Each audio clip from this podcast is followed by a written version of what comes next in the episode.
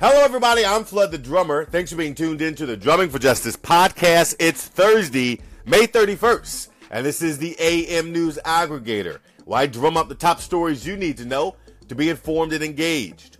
A Russian journalist who was widely reported to have been assassinated in the Ukrainian capital turned up at a news conference alive and well on Wednesday. The head of Ukraine Security Services, Vasyl Gritsak, told reporters in Kyiv that the agency had faked Arkady Babchenko's death to catch those who were trying to kill him. A state grand jury has indicted disgraced movie mogul Harvey Weinstein on charges of rape and committing a criminal sexual act. The Manhattan District Attorney's Office announced Wednesday in a press release that Weinstein had been indicted on charges of first and third degree rape as well as committing a criminal sexual act. The most serious of these charges, first degree rape, carries a maximum sentence of 25 years in prison under New York law. Weinstein, of course, surrendered to police last Friday. Legislation to expand Medicaid in Virginia is on its way to the governor's desk after the House voted in favor of a state budget late Wednesday, the Hill reported. When Governor Ralph Northam signs the legislation, Virginia will be the 33rd state, along with Washington, D.C., to expand Medicaid under Obamacare. Authorities in western North Carolina canceled evacuations in an area south of the Lake Tahoma Dam, uh, which had been in imminent danger of failing after a landslide. The landslide was set off by heavy rainfall associated with Alberto, which made landfall as a subtropical storm on Memorial Day. Local officials said Wednesday morning that an engineer had performed a safety inspection and determined that the evacuation order was no longer needed. An internal investigation has revealed Victoria police officers in Australia faked more than 250,000 roadside breath tests over a five year period.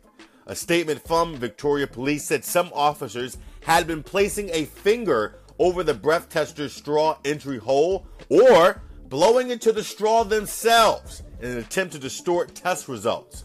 The Professional Standards Command and statistical specialists found 1.5% of all tests had been falsified after looking at more than five years of police breath test activity. Tom Arnold, actor and ex husband of Roseanne Barr, said Wednesday he was not surprised by the cancellation of ABC's hit sitcom Roseanne after the show's star went on a racist Twitter rant.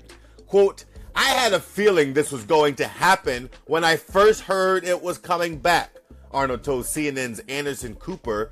Arnold, a former writer on the original Roseanne, suggested that Barr's support of President Donald Trump's conspiracy theories played a part in her downfall. Parents of students from Marjory Stoneman Douglas High School in Parkland, Florida, have joined forces to create a super PAC with the goal of defeating politicians who have the support and backing of the National Rifle Association. According to the organizers of the Families versus Assault Rifles PAC, the goal behind putting up money against candidates who receive funding from the NRA is to elect candidates to Congress who will endorse a bill to ban assault weapons. And finally, patients with life threatening illnesses will now be able to petition drug companies directly for access to experimental drugs after President Donald Trump signed the Right to Try bill on Wednesday. The White House and many patient advocacy groups touted the legislation as a win for patients fighting for a quote fundamental freedom to control their own health and argued that without it, options for terminally patients, uh, excuse me, terminally ill patients who had exhausted all treatment options were extremely limited. Some members of the medical community, however, have argued that the right to try offers false hope to patients looking for solutions to medical issues which may not exist. That is the AM News Aggregator, and the AM News Aggregator is, of course, presented by TechBook Online, a digital first publisher of original content for your iPhone and iPad users, add Online to your Apple News reader and follow Online on Facebook and Twitter at The Real TBO Inc. To hear the AM News aggregator every morning, subscribe to the Drumming for Justice podcast on Apple Podcasts, Anchor, and wherever else podcasts are available. Until next time, I'm Flood the Drummer, and I'm drumming for justice.